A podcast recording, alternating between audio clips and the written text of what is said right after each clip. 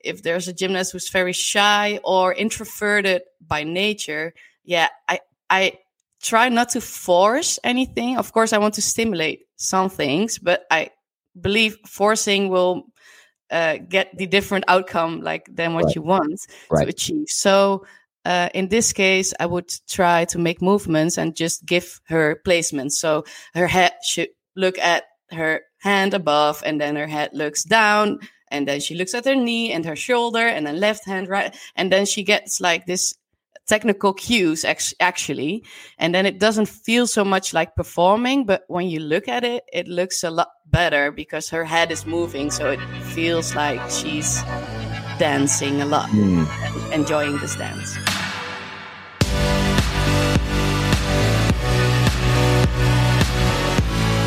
Hello, everyone, and welcome back to another episode of The Shift Show, where my number one goal is to give you tools, ideas, and the latest science to help you change gymnast lives. My name is Dave Tilley. Today in the podcast, super excited to bring you a very, very popularly requested episode on dance and artistry with Chloe van Bavel, who is a phenomenal choreographer and artistry kind of expert, I would say, in the gymnastics world. And uh, she got connected to me through Nick and some other friends but she does an amazing job of really kind of helping coaches and gymnasts, you know, understand the kind of systems and the technical progressions to how to create floor routines, how to help uh, gymnasts be more artistic and expressive. And so we want to have her on the podcast because clearly this is not an area of my expertise. And, you know, I always had people who are phenomenal choreographers and doing things like that in the gyms that I work in. But I understand and I can totally know that this is a very overwhelming and stressful part of the, the whole process, right? Whether it's a gymnast or whether it's a parent who's seeing a gymnast who struggles with dance and floor routines, or, you know, honestly, a lot of times it's the coaching side, which is like, you know, they don't know how to create floor routines, how to create expression, how to create artistry. And Chloe's just a fantastic resource for someone who has kind of been on both sides as someone who is choreographing, choreographing a lot of routines, but is also, you know, teaching coaches how to help their gymnasts as well. So uh, lots of great questions here came from the audience, but also came from our team as well, which I think helped me have a great conversation. And so we talk about, you know, how coaches can help shy gymnasts or introverted gymnasts who maybe don't have the best technical background in dance, you know, how Chloe finds inspiration for creating so many routines and how she's able to work with the gymnast and their personality to kind of find the best fit for them, whether it's musically or whether it's just with the choreography itself. And I also really enjoyed Chloe's perspective on how she really thinks a lot about personal development and how there's a much bigger piece to creating floor routines and artistry, which is, you know, the, the athlete's comfort level with themselves and their kind of internal beliefs. And I, I really loved that piece of it too, as well, how it's not just about the dance, it's definitely about, you know, the person behind the dance. And I really think that's what we're all striving for in gymnastics. So if you guys are listening to this, you'll probably know that Chloe is going to give a phenomenal uh, lecture on artistry and dance and creating floor routines and also the things that come along with some of the physical prep pieces and some of the exercises she uses to help create uh, comfort levels in gymnasts. And I actually have a sneak preview of that lecture It is amazing. So if you work in gymnastics in any way, shape, or form, and you are trying to learn more about this artistry piece of it, I really think that that lecture alone is probably going to be the biggest help for you. But there's obviously so many other great people who are speaking that day in the symposium. So definitely make sure you check out that lecture if you're going to want to learn more on that. But if you don't, if you just want to just check out this podcast episode and take some wonderful knowledge to do, just go ahead and do us a favor to like and review on sub, uh, Spotify or uh, iTunes because that helps promote the podcast organically. And we would really appreciate any you know feedback. Do you like this? Do you want more content on this? You know, do you have any uh, questions for Chloe? She's very open with reaching out and saying hello if you have some questions or you want to work with her. So be sure to check all that out. And I hope you enjoy this wonderful episode with Chloe. Here we are. Chloe, good afternoon to you. Good morning to me. How are you? I'm good. Thank you. How are you? I am good. Thank you for coming on. I'm honored that this is your first podcast you've done. I feel like you're so present on social media. I figured you would have been all over the world on podcasts, but I hope people can hear you for the first time. Yes, it's an honor. Uh, it's a premiere. it's the Chloe show, the Chloe premiere when you do uh, have you done obviously a lot of like uh, clinics and in-person stuff like that though right? You're quite quite known to do that. Yeah yeah i really love the in-person stuff but also with the corona i think mm. that then uh, all the digital uh, yeah. education events happened so. Yeah exactly. What's that transition for you been like going more you know social media online sharing all your amazing content? Has that been fun for you yeah i remember like very first time i was like uh, having a lot of resistance to it. And now i'm all over it the, yeah. the whole time. So yeah it was a great opportunity to get more worldwide uh, mm. and yeah i want to help as many coaches as possible so it's a good platform to do it. I know. Yeah we feel the same way and i think that your you know artistry and dance and stuff is the perfect medium you know what i mean? Like something like instagram or youtube or like you know facebook videos is such a great way to show probably what is so easy and fluent for you which is teaching artistry and kind of like teaching choreography and stuff. I feel like out of all the things in gymnastics, that is one of the hardest things that you really have to see and watch somebody do. It's not like, you know, you can talk your way through drills. Um, do you feel that way too? Is it easier for you to kind of do things live or record those? Or is it, can you feel you can talk your way through people? Um, well, I do understand. So what I actually always try to create is that uh, everything I do with the artistic side to be uh, as clear as just the drills, right? Mm. Because those are very clear mm-hmm. information. Mm-hmm. Um, so I try to make it as clear and methodical as possible, so that everybody everybody can become better at it, even if you don't have a lot of experience.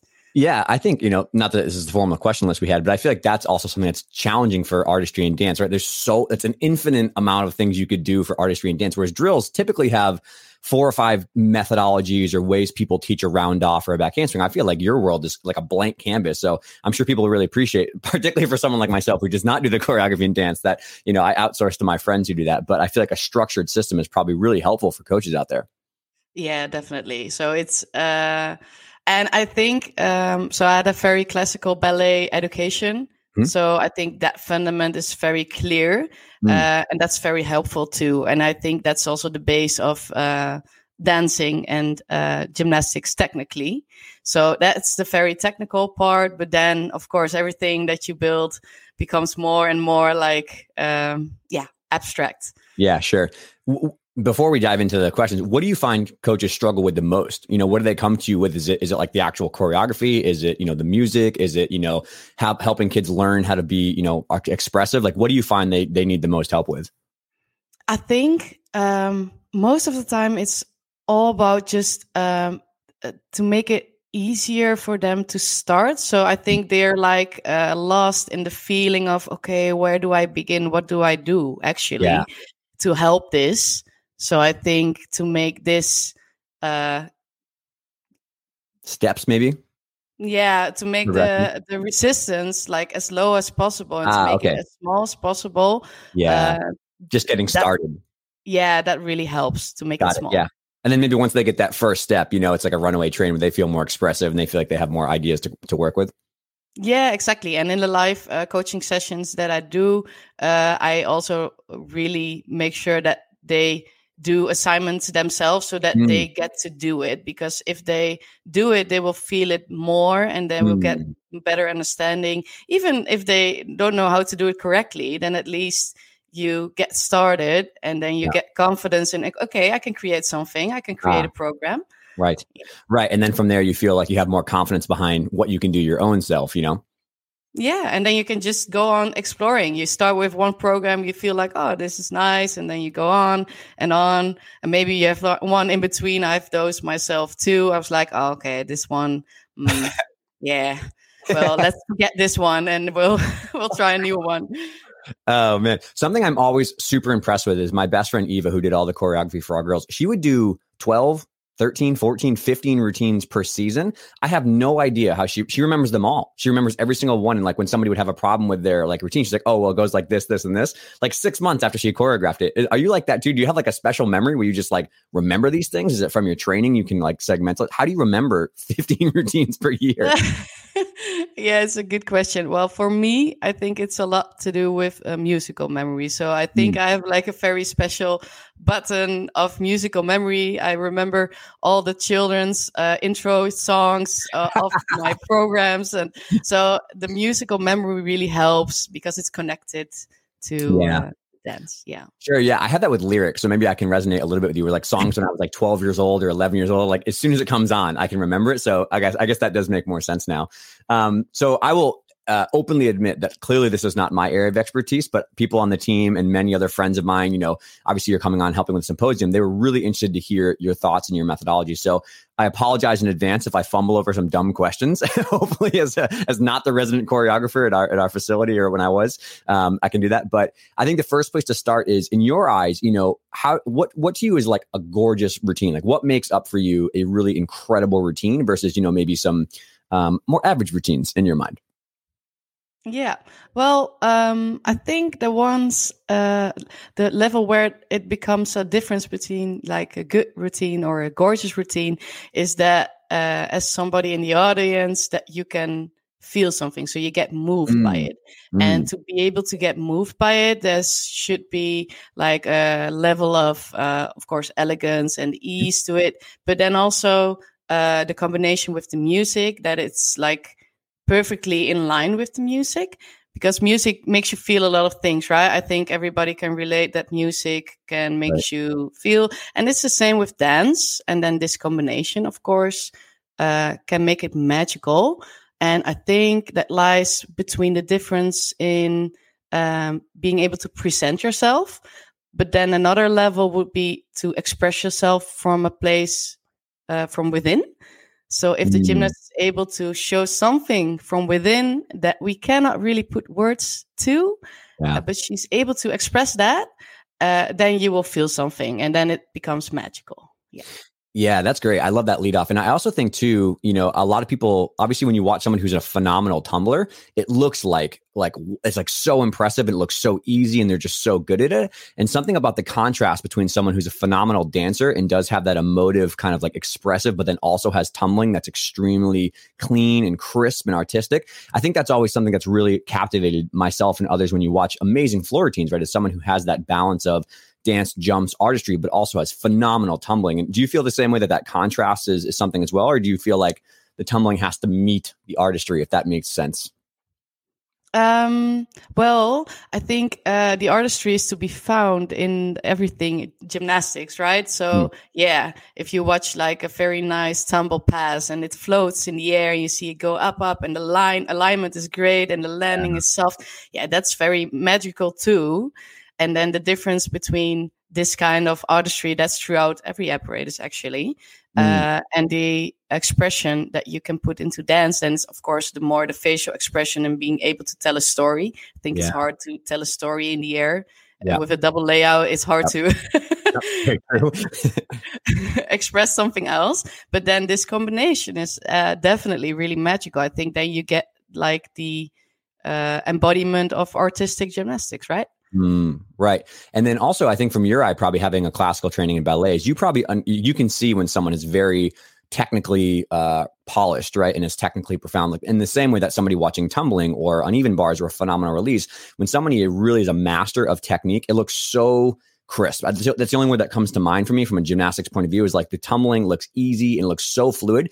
You can easily see someone who's got phenomenal technique and how that's so much differentiated from someone who's got like average technique, right? Do you see that with choreography and dance too when someone's really classically trained and have really good mastery that they feel a different kind of expressive that way?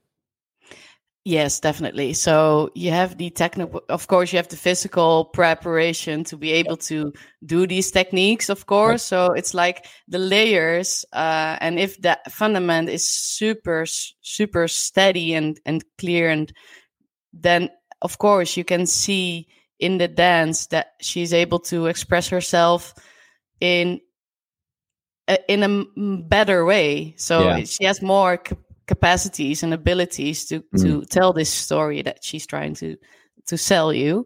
Mm. Um, um, yeah, it builds upon this this technique. Yeah, definitely. So the technique is a way. It's like the tools Mm. to be able to. Uh, yeah, show yourself and express Right. yourself, and the more that is there, the more you get captivated by it. I think because if if the technique is not there, Mm. then you see something is off, and maybe you don't see what it is, but you you you get out of the feeling. So Yeah. the captivating part becomes a bit less. Sure. And is it and is it true in your world too that if those foundational technical things or that physical preparation is maybe not quite there, that as you try to ascend higher and higher levels of difficulty or jumps and leaps or more artistry, that it seems to be challenging. You can't really continue to progress because those base layers are not there. Because that's very true for uh, the tumbling pieces too, which is like those foundational pieces of flexibility and of strength and stuff. Is it eventually it catches up to you if you don't have those base layers? Do you find that's true as well?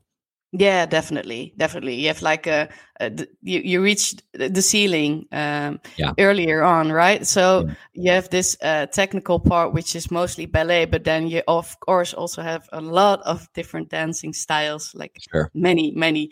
Um, I think the one closest would be kind of modern, contemporary, which is also pretty elegant and in line.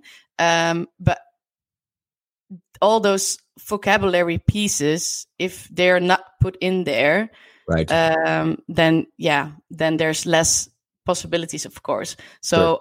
when i for example when i try to let them improvise and they haven't had any like schooling right. then of course like a little girl that's three years old if i ask her to improvise she can very Yeah. well because Yeah. she's like completely free still and Yeah.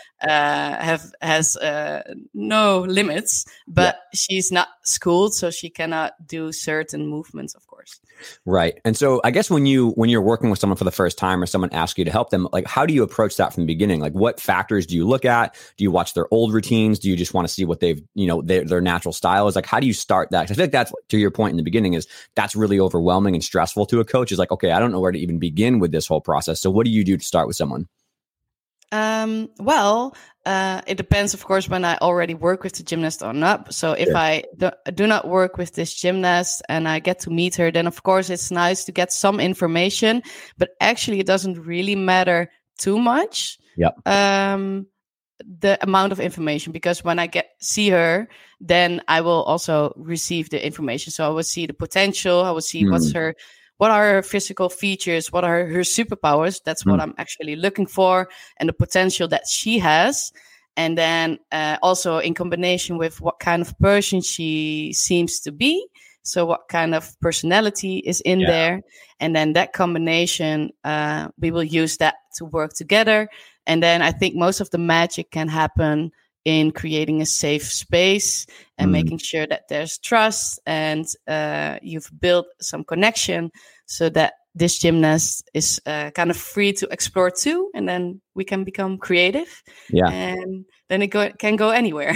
yeah and that's great. What, what percentage would you say or maybe like what chunk of it is like their personality their style their natural like their high energy their lower energy they're more you know uh, more of a serious kind of tone gymnast versus more of like an open and fun? Like how much of it is their personality versus like your expertise of you've seen other gymnasts that have been successful and you've seen routine choreographies have been successful? Like what's the balance there between how much is the gymnast and then how much is maybe the coach's expertise Um, well, of course, if somebody has, uh, if if a gymnast has a good um, technical education, Yeah. then of course she receives all these uh, dance vocabularies, these tools, techniques.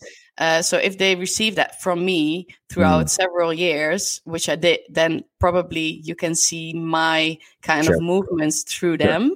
Um, but then um, I always try to use as as much as their own personality and their own ideas too, so Yeah. that they become the owner of their floor routine. Mm. Um, so I try to put as much in there as what they are, but um, it does depend, of course, if the gymnast is able to do that. So actually, Yeah. two days ago, I was working with a gymnast, and she, uh, so we just started, and she um, is pretty artistically uh, gifted. so she's pretty talented in this. So I give her a lot of space to give input um, so that it becomes like a collaboration. But Mm. maybe some somebody else who doesn't feel so safe or secure in dancing, then I will take the lead more and Yeah. put more of my things in. Yeah, I think that's probably a really good thing to talk about because we're going to talk about this later in the episode, but it's coming up now. Is I think for a lot of it's easy to make routines. Or what I've observed from Eva making routines when someone's naturally a dancer, they're more outgoing. You know, they have maybe a technical background they did before gymnastics or alongside it. It's very easy. You have like a blank canvas where someone's really there. However, in our situation, there were many girls who felt really uncomfortable dancing, and you know they, uh, you know, for for many reasons. But one is that you're literally everyone's staring at you, right? And when you're 11, 12 years old, that's a very overwhelming situation to be in. So how do you help athletes who maybe aren't natural dancers or are really shy and are overwhelmed by that everyone watching versus you know that extroverted person who loves to dance already which is a little bit easier to choreograph for Yeah, definitely. I actually like the challenging ones because I feel like this process is interesting. So the po- process of growth. So Mm. I think with the ones who uh, have feel like more insecure about it, I would try to work more on personal development Mm. too. So I want to focus on that. I want to focus on uh, the process and then Mhm. trying to get them to enjoy this process. So not too much focusing on the outcome, but focusing or the presentation, but focusing just on enjoying the movements and Mm. exploring movements. Um, but then there's also like uh, little tricks to do, of course. So, for example, if there's a gymnast who's very shy or introverted by nature, yeah, I I try not to force anything. Of course, I want to stimulate some things, but I believe forcing will uh, get the different outcome like than what right. you want right. to achieve. So uh, in this case, I would try to make movements and just give her placement. So her head should look at her hand above, and then her head looks down, and then she looks at her knee and her shoulder, and then left hand right, and then she gets like this technical cues actually and then it doesn't feel so much like performing but when you look at it it looks a lot better because her head is moving so it feels like she's dancing a lot mm. enjoying this dance Mm. On the first part there, I think it's really interesting, which is that you're trying to maybe help them enjoy the process for themselves, right? It sounds like, you know, you're trying to, in the same way in gymnastics, we're oftentimes trying to have somebody do the work and do all the hard stuff because they love the sport. They love tumbling. They love skills, not for the judges, not for other people. It sounds like maybe a way of that too is to help them encourage, like, you know, well, do you and what do you enjoy about this process for your own self? Don't think about the judges or your teammates or whoever's on TikTok or stuff like that, right? And I also think I caught there was trying to shift their focus on themselves internally, right? In the routine of like watch your hand, watch your knee, watch your shoulder, not stare at 14 people watching you on the side of the floor. Is that is that my right there? Am I wrong? Yeah, definitely. Yeah, so both of both of these. So I really like to uh, explore. I want them to uh, explore movements and how mm. the movements feel from an internal place because that's safe, right? And then um, they get to enjoy it from a different point of view because the performance part is just one part of it and of course it's a very big part in terms of when it's competition time then it's performance time right so yeah. it's there but it but a lot of the time we spend of course in training so if in training they can enjoy this exploring part and then i think another thing that's very nice uh, to do is to create a team performance because mm. yeah it can be very scary uh, to do like a performance all by yourself. Right. But then when you can do it in a team, so just for fun, but still very educational use, of course, then you get a process with a team and then they can carry each other and then they can do it together. And when you mm. do it mm. together, you get more space to dare to do it and to help each other lift each other up uh, and learn how to perform in a more safe environment before you sure. do it by yourself. Sure. Yeah, that's great. And I wonder too, um, I've noticed with Eva when she picks music and styles is that I think, uh, and maybe in gymnastics, this, I'm so naive on this because I'm a guy who never did choreography routines myself, but I feel as though there's like almost like a, a, stereotypical approach to dance, which is, like you said, modern and very elegant and very flowy and very kind of like classically ballet. But I feel like as the last 10 years has gone on, you see a huge variety in styles and, you know, you have someone like Ellie Black, for example, right, who can be much more of a strong, powerful based, you know, um, routine, whereas somebody else who's very like, you know, classically trained in ballet and really picks up that naturally. And I feel like seeing high level elite gymnasts or college gymnasts who are doing much wider arrays of choreography has allowed younger generations to like, oh, I don't have to do just a ballet, you know, classical kind of uh, Eastern European style. Is that, am I wrong that or is that true?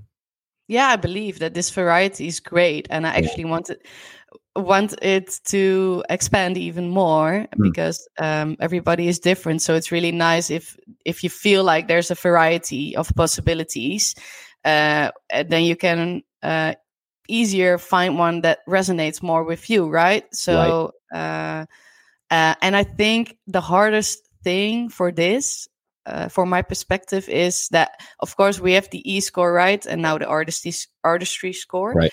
But uh, it's all about um, like extension and point point your feet and straighten your arm. But there is something that's of course limiting in that because when you want to tell a story you don't want to bother about your left toe being straight it doesn't add to to the story. Uh, that's funny. Um, on that too i'm thinking out loud is is so when you're working with someone you're trying to fit their personality you're trying to understand where they're coming from do they bring you music? Do you say pick five routines that you like or you've seen you know on the world stage or you've seen in college and bring those to me and let me kind of like see what you like? Or is it you have ideas from watching them and then you bring them music to say like do you like any of these? Like because I know Eva used to go through the opposite, which was look on you know look on college look on elite look at worlds tell me what styles you like of dance of music you know what performer and sometimes that's just like someone you know an athlete looks up to their whole life and they want to do a similar thing or other times like i said it's it's a very different contrasting style than the classic stuff and they like that contrast so do you bring music to them or do like you say scour youtube and bring music to you it's a good question. So music is a really big part, of course, of the routine. Mm. Um, I um, my ideal world, then I would pick it for them. So I okay. would, I would, uh, but I want to give them choice. I believe that to be very important. So then I would try to find, but it takes a lot of time. Yeah, exactly. but I would try to search for to choreograph for. That's a lot of music. Yeah, it's like the most most of the time is is searching the music actually. Uh, there, then after that, that it becomes the fun part, right? Mm-hmm. Um, so I try to find music that I think suits her, uh, or I think uh, could bring something out of her. Hmm. And I try to find like at least two, but not too many choices, too, because then yeah. Um, so and then uh, she can still pick, but uh, because I do believe it really helps me, of course, also uh, I try not to get my own flavor in there, but of course it does help if the music does something to me. Right. Uh, because if I feel the music, uh, and I of course I can learn to feel the music too. Mm-hmm. But if I feel the music, then uh, yeah, that I can become more creative. Of course. Yeah. Sorry to interrupt. It becomes that joint process you're talking about. Yeah, definitely. Yeah, I really want them to be part of the process, but uh, then it also depends. So sometimes I, I will also choose to let them search. It depends if it's a gymnast that I work with a lot or not. So yeah. Yeah. And then back to the uh, kind of closing the loop on helping shyer gymnasts. Do you find that introducing either group choreography or teaching in lessons in large groups allows them to not feel as awkward. Like when they first start to develop a style or get comfortable with that i would imagine you know that doing things in a group setting of 12 gymnasts all working on some sort of thing together allows everyone to kind of be clunky and awkward and laugh at each other and giggle and stuff. And then that maybe allows them to feel comfortable. And then maybe you go to a group of four or a group of two. I know they do this in um, like more classical kind of dance settings is they'll start with a large group and then okay five people go at the same time. Then if you feel as though you can go solo, go solo. Do you do that as well, where you kind of go smaller and smaller groups? Mm, well, that's an interesting concept. Actually, it's nice. Yeah. that's it's a good one, definitely. Um, um, I haven't done that before. So what I what we did is when we made group choreographies. Uh, then we did give them also again uh, quite a lot of personal input. So, for mm-hmm. example, you would give, uh, you can give every gymnast uh, like the assignment. Okay, go pick uh, like eight seconds from your own floor routine, and you can just add different parts together, whatever you want, uh, uh, like one eight count or maybe two eight counts, mm. and then um, they can put that in a dance, so the dance actually becomes something from themselves, and then the translation to the, their own floor routine, of course, also becomes uh, better, mm. and they can learn each other uh, something. So, and if they teach each, each other, then you also get an interesting team process you get a new dimension of how does this movement work what is the process what is the feeling how can i explain this movement to mm. someone mm. else gives me a new understanding so yeah yeah, and I feel as though what a great way to build a culture and a team environment and really positive, upbeat vibes is to kind of you know joint collaboratively create dances and things like that. I feel like that'd be a great team building exercise for a lot of people. Yes, definitely. And it helps for like for example, of course, I also created like team choreographies myself. Mm-hmm. But if you have a hard time to do that, if you feel like, oh, I don't know how to do it, I think even you could do that. You could yeah. give them this assignment, right? So you can create a team performance even though you don't have any artistic background. Yeah, yeah, yeah shifting to more like yourself and the coach's side too is, is, so where do you get your inspiration from do you watch just i'm sure you watch a crazy amount of routines right but also like is it like your own past experience is it like your obviously there's so many choreographers that are wonderful around the world who are choreographing for athletes we see on the world and, and stage and stuff do you watch them and it's like oh i like that i'd like to learn more about that is it traditional dance styles that you then bring to gymnastics how do you get all your inspiration for so many routines you choreograph for yeah. Well, um, mm. I try to do it in as many ways as possible. I feel that's the best. So the most variety. Uh, then I also uh, enjoy it most. So I, of course, I definitely watch. Uh, I also get inspired by just gymnasts. So I watch mm. them improvise and observe them. uh, of course, I watch a lot of routines. Uh, I think a lot of my um, technical background really helps, of course, because that's my own dance vocabulary that I build. Mm. Um, and I learn a lot by feeling. So, for example, if I start to do something, so I start to dance or I put on a song, then um, in this moment, when I start to do it, I will become creative because something is happening. I'm mm. moving, and uh, by doing this, uh, I get a new information. And yeah. then my favorite one uh, is um, actually since three years. Um, I've been dancing a couples dance with my boyfriend. That's awesome. Um, which is great. So it's a kizomba, uh, and it's very creative uh, uh, dance. But it's interesting because normally I lead and I make up everything, and now I have to listen to him. Mm. So I get a, a, vision of his creativity and his mus- musicality because it's all improvisation. So it's all very free uh, and very expressive in that way so that's a whole new dimension for me that I get a lot of uh, inspiration from. Like um, a few weeks ago, I was at Nick Ruddock's Easter camp, and the first yeah. evening I had a free evening. So I searched on Google, and I found a dance school. So I went uh, took some classes, and then did, did Nick come with Leonie? Uh, I should have asked them. Nick is like one of my best friends, so I'm easy to poke fun.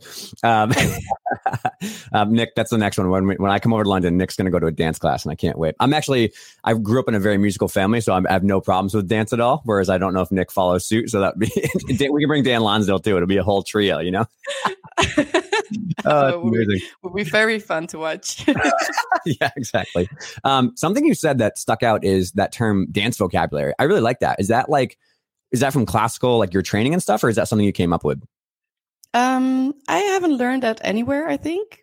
Yeah, it's just my own term of so yeah, kind of like learning the alphabet, right? Yeah. You get a lot of tools also in, in gymnastics. You have all these profile skills and segments of skills that are very important, mm. uh, important. Uh, mm. And uh, in dance, I think it's the same. So it's dance vocabulary in the sense of techniques in ballet, but also, of course, in the sense of different dancing styles with their own embodiment and feeling and uh, vibes.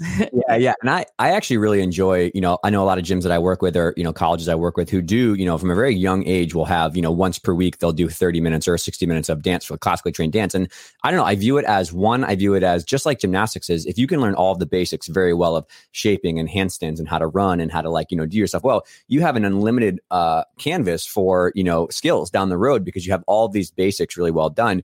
And I find as though it's similar with dance that I can imagine is that if you learned a lot of styles when you're younger and you do a lot of different like you know just basic you know vocabulary basic letters that you have more to play with when you're older. And i also really like this too because it's a great way to train but not you know to have so much stress on their body when they're young. Like that's one of the hardest things that i see as a medical provider and as a coach is you know so many kids want to do so many hours but they unfortunately can't handle all the impacts and the volume. But an hour of dance per week is a phenomenal way for flexibility and prehab and strength that can directly serve your goal down the road, but is obviously a little bit more probably fun and a little bit more, you know, low impact. And I know I, I just feel like it's important to say that because there's so much benefit at a young age of learning this, then uh, you have unlimited, you know, to work with down the road. Yeah, definitely. I think like gymnastics very demanding for the body, of yeah. course, and also for the mind and for everything else. uh, and I, I feel like ballet is kind of the same. So it's all it's also very demanding, very mm. technical, mm. very precise. Uh, and there's a lot of tension in there. And I feel like we miss the relaxation part. So mm. they can get overly tense. I see a lot of gymnasts doing all these handstands, of course. Uh, so they lock their head in because they have to look straight in the beam at the beam also.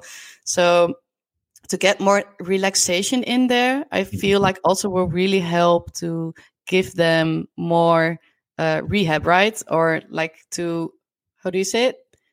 To yeah. recover yeah, um, in an active way. It's like an active recovery time mm. because you can let loose a little bit, you can relax a bit more, uh, and it's really fun and explore explorative. That is so interesting. I've, that's never dawned on me till right now. Is the contrast between like what you need in gymnastics, which is like a lot of like you know, a lot of like, like tension and, and shaping and stiffness and like really rigidity, which you need to be successful. Um, and I guess there's there's a little bit of philosophy, uh, you know, metaphor there for a gymnast who's high strung and type A personality all the time and is really like stressed out. Whereas maybe the contrast of dance or something like this is the opposite, right? Which is you know the ability to, like you said, let go and have a little bit more freedom and be a little bit more uh, fluid with things. I would say I feel like that's an important skill for a young gymnast to learn. Yes, definitely. Yes, of course. We first want to give them, teach them all these tension things because they don't understand how this works. They're all like very, uh, n- nobody born with tension, I, I believe. so we have to teach them this, but then I feel like um, what they uh, can learn better is like to move with certain relaxation, but not like complete relaxation, because then it's again it's yeah. sloppy and yeah. uh, so it's a kind of controlled, more uh yeah controlled chaos you know? That's what i would do. Yeah, something like that. Yeah. Uh, yeah there's definitely a really deep metaphor in there for like you know a gymnast learning to be fluid in controlled chaos but we'll leave that on the shelf to get more questions but, so yeah. we're rolling on the idea of like you know the gymnast stuff like that but we're transitioning now to like helping coaches understand which i think is a lot of your expertise too as well is i know for sure you know there's i've i've worked with people i've heard from coaches that they themselves weren't natural dancers and they really struggle with it so now they're in a position where they have to choreograph for their athletes or learn, you know, the routines and do that. So what are your tips for the coaches side who maybe aren't naturally talented, you know, and the, the thought of starting or creating routine is paralyzing to them because they're like, oh, I'm not a good dancer. So how in the world could I do it for an athlete? What are your thoughts there?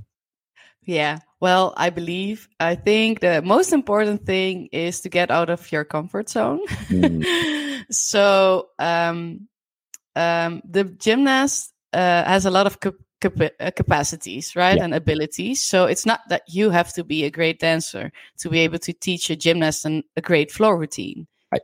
Um, she has to be able to to do the great dance, uh, and you have to be able to dare to do it. So if the gymnast, because you're the example, right? So if the gymnast feels like uh, at least you have no shame and at least you're just trying and mm. it's hmm. funny actually even so you're trying and she's seeing you're struggling and you're saying yeah oh my god i can I cannot do it but i'm doing it anyway and then uh, something like this something like this and just laugh a bit about yourself do not take it too seriously mm. then you create a really safe uh, space Love even that. for the gymnast to be able to also do this mm. and to uh, yeah to be more free and expressive being able to dare to do that. Yeah i love that right? What a great uh example, right? For for a young athlete to have as a coach who's knows they're not a great dancer and knows it's a little awkward. What do you think that that poor 12 year old athlete's going through? It's the same thing that you're going through personified a little bit older. And I love the example that, you know, um, you know, the the best thing a coach can give a gymnast is, the, is an example to follow, a good example to follow.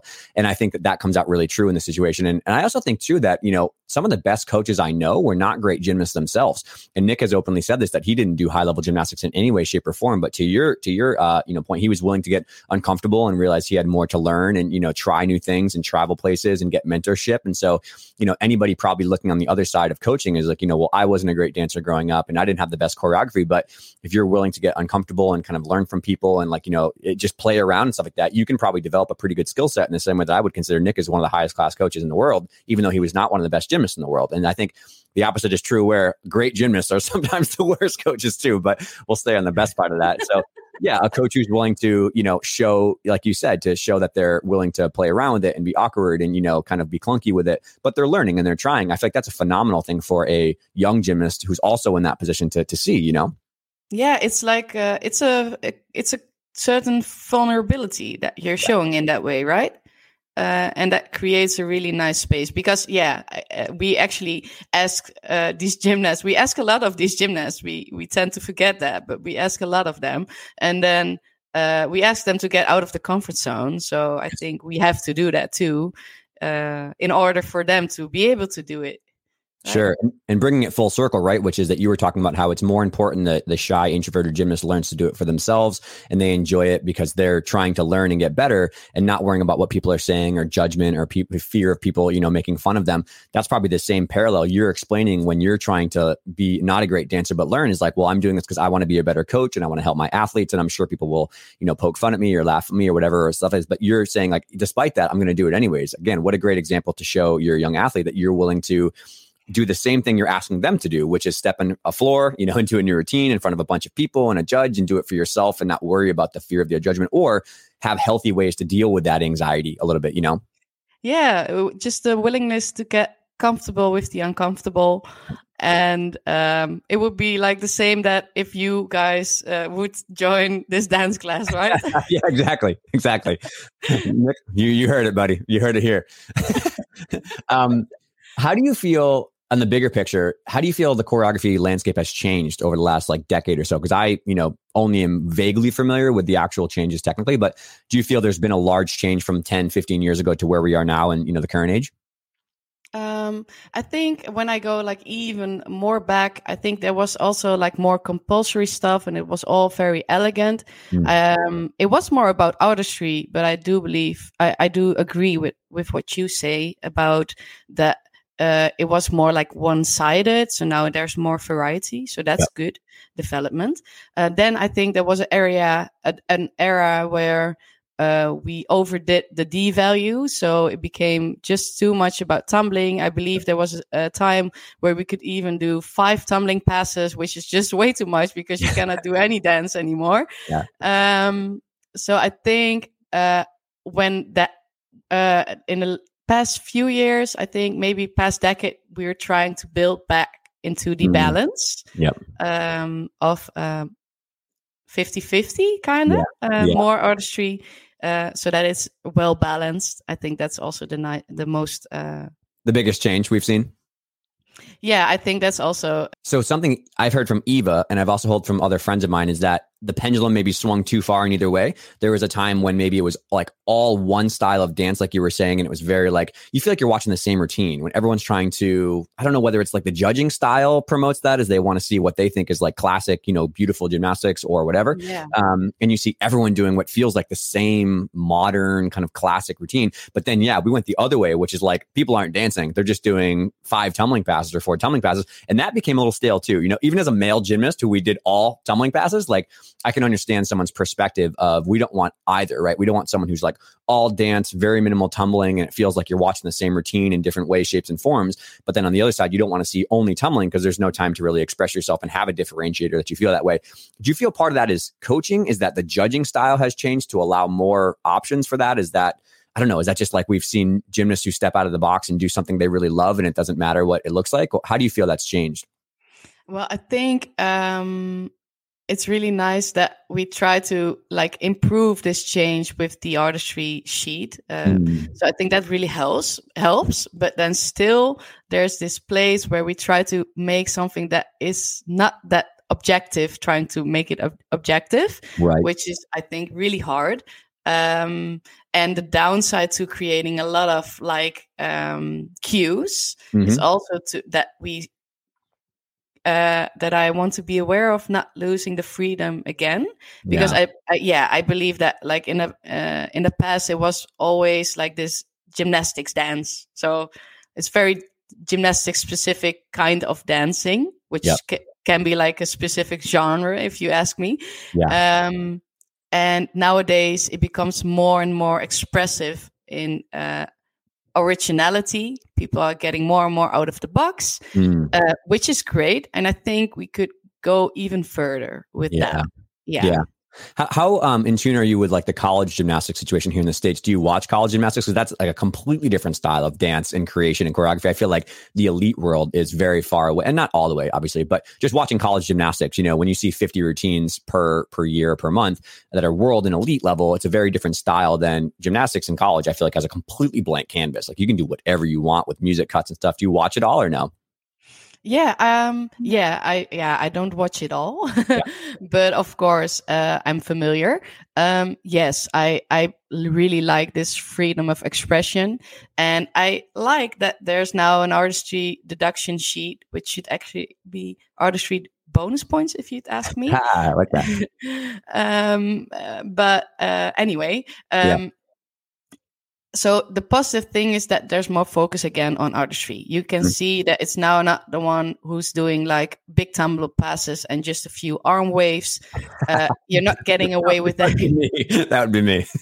yeah. well, you're not getting away with this uh, lack of energy, lack of energetic, uh, full body, full uh, mm. engaging. Mm. Mm. choreography anymore, but there's just more rules. I feel like because rules are very narrowing, right? Mm. Something that's creative, the more rules you put into it, the the less possibilities you have. So, for example, um, I created a routine uh, a few months ago, and there was like this kind of like hop, and it was not at all a cat jump. Like it doesn't look like a cat jump at all. But then for some reason, a judge decided, okay, this is a cat jump, but then poorly executed. So mm. then you mm. feel like, okay, what can you then still do right. with all these rules? So right. I think, yeah, rules is the um, the uh, enemy of creativity. yeah, you, I was thinking that, and you actually probably led the next question, which is, you know, to finish up here before we chat about your lecture is, you know, if you had a magic wand and you could change whatever you wanted in the in the world of gymnastics for artistry and dance, what would you like to see? Because there are a lot of judges who do listen to this podcast, so you might be able to get one of your your thoughts through. Ooh, oh wow. I do like having a magic wand. That's great. Yeah, I think just um, I would love for it to be more free when it's in the dancing part. So, mm. of course, when we're doing like a leap or a turn, it's very clear there are certain rules. Um, but I do think that it would be great that um, there's more freedom in true and honest expression with the body and yeah. not caring too much about it being straight lines and straight knees all the time which sure. of course isn't true but i feel like it's still too much because that's that's why you get this gymnastics kind of dancing right yeah. so if we can get more freedom in expression that would be great and if we can turn it into bonus points for artistry would be awesome too yeah that's amazing and i can imagine there that one of the ways to maybe do that is to I know nothing about what what percentage of judges do have a technical background in dance and understanding, or who who knows, right? But maybe there is some uh, opportunity there for you or other choreographers to uh, explain to them how to look for a trained eye, what's a cat leap versus what's not, versus you know those kind of things. If maybe judges had a better technical eye, and if coaches had a better technical eye, like okay, well this is more of like the creative dance zone, and this is what it can look like, versus this is the tumbling kind of more classic rules. Maybe there's a way for to get a, a, a better of both worlds there, right? Which is like a, a better technically trained uh, coaching or judging eye, I would imagine, is better at distinguishing between those lines of like what is creative dance, what is more gymnastics dance, what is skill work. No. Yeah. Well, even if you're saying that it, it like this, I'm thinking then Avi, maybe you could even like differentiate uh, being like technical, so the technical artistry part and right. the creativity artistry part uh, if you can put those into different boxes, maybe that will help. Because at this moment, I do feel that execution and artistry are is a bit mixed up. Also, um, yeah. so I feel like execution should be the technical part. So the technical execution, um, which you can school, of course. If there's more education, it will be better. Yep. Um, and then there's also the more creativity more freedom explorative kind of self-expression mm. part that would be another side yeah i love that well this has been fantastic, and I'm really excited to share with people. I think a lot of people are excited to uh, see your lecture at the symposium. I know a lot of I've gotten a lot of feedback from when we posted you were doing about. Thankfully, you finally have like last year we didn't have any artistry, we didn't have any dance, and so I kind of caught some heat for that, which is why we sought you out. So I think a lot of coaches are really excited to hear your philosophies and your building blocks and what you would say. So can you share a little bit of what uh, will be coming uh, in the lecture in June? Yes, of course. Um, so it will be, um, of course, about how to build a, a floor choreography. Uh, I think that's very nice to have like a, very structural tools so that you get more uh, structural uh, process in there mm-hmm. um, mm-hmm. and a lot of tools. Then um, we are going to try to dive a bit more into movement perspective. So ways to improve artistry. And I will give you like a look through my lenses of what to look mm. for uh, and how to look uh, at certain movements so that you can yeah. become a bit more creative with them and get more input and hopefully a lot of inspiration. Uh, and we will talk about uh, improvisation as a skill that you can learn and teach. That's great. That's great. So it sounds like it's a it's, it's, your kind of systemized approach to how you build floor routines. But then within that, you know, there's tools to help on each thing, which is the construction, the improvisation, the you know the the, the dance aspects that are probably more challenging people. Yeah, definitely. Yeah. I'm looking looking well, forward I, to it. I've been working uh, for a very long time on it. So. yeah, I did have an inside peek and I saw it, and it's going to be very, very good. So I don't want to spoil any of the goods, but yeah, people will love that. I'm very excited about to have that in there. So I thank you in advance for your hard work and your time on that. Well, uh, it was a pleasure. um, so we'll wrap it up there because I think again you have a busy day and so do I. But I, I want to uh, just say thanks for for coming on and chatting a little bit. Is there anything you want to share with people before we go, or? Um, well, if you if you want to get more inspiration, of course, you can always try to visit my website, uh, which is my name, chloevanbavel.com, or mm-hmm. uh, go to my Instagram. Um, yeah, Definitely. And if you we'll want to ha- want to get some help, yeah, you can always send me a message because I'm always happy to help. yeah, please do. Everybody take advantage. We'll put your your website and your Instagram and everything in the show notes so people can reach out to you and find you if they have questions. Great. All right. Well, awesome. Looking forward to thank the questions. yeah. Thank you. I appreciate your time. And uh, yeah, I hope you have a great day. Uh, hope you have a great day too.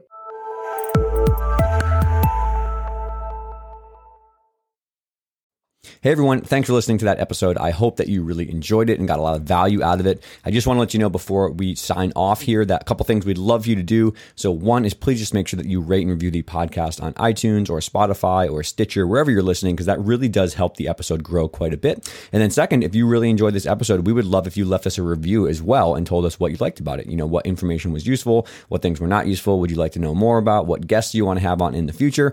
And then also as you kind of go about your day, if you found something really useful, just toss it up on social media. We love to hear from people on Instagram or Twitter or, you know, all the different websites that they're using for social media. Facebook is great too. But yeah, let us know what you like because honestly, the podcast comes from people who just tell us what they're finding useful. And that's how we create the next set of content. So yeah, tag us in the podcast or tag us online, whatever you're doing, it, and uh, let us know what you think. Thanks.